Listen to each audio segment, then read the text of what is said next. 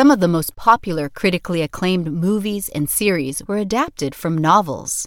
Since the 1919 film The Homesteader, an adaptation of Oscar Micheaux's 1913 book The Conquest, novels by black writers have been adapted into major motion pictures, television series, and online streaming series.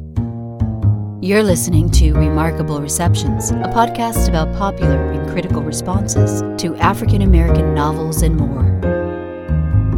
Toni Morrison, Alice Walker, Colson Whitehead, and James Baldwin are just a few prominent writers whose novels were adapted for big and small screens. In addition to amplifying the writings of African American authors, adaptations create casting possibilities for a range of actors and actresses across black diaspora. Chadwick Boseman from the U.S., Thuso Mbedu from South Africa, Lupita Nyong'o from Mexico, and Aaron Pierre from the United Kingdom have all starred in movie adaptations based on African American novels. Take a look at the 2021 adaptation of Nella Larsen's 1929 novel Passing. Irish actress Ruth Negga starred as Clare Bellew, a black American woman passing for white in the 1920s.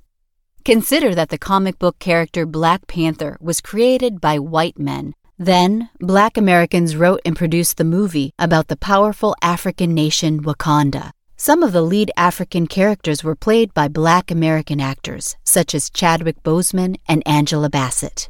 Screen adaptations create scores of opportunities for a convergence of black diaspora. Whether they are writers from the South in America or actors from South Africa, the production of these stories brings black people together in sometimes unexpected ways. This episode was written by Nicole Dixon. The episode was edited by Elizabeth Calley and Howard Rambsy II.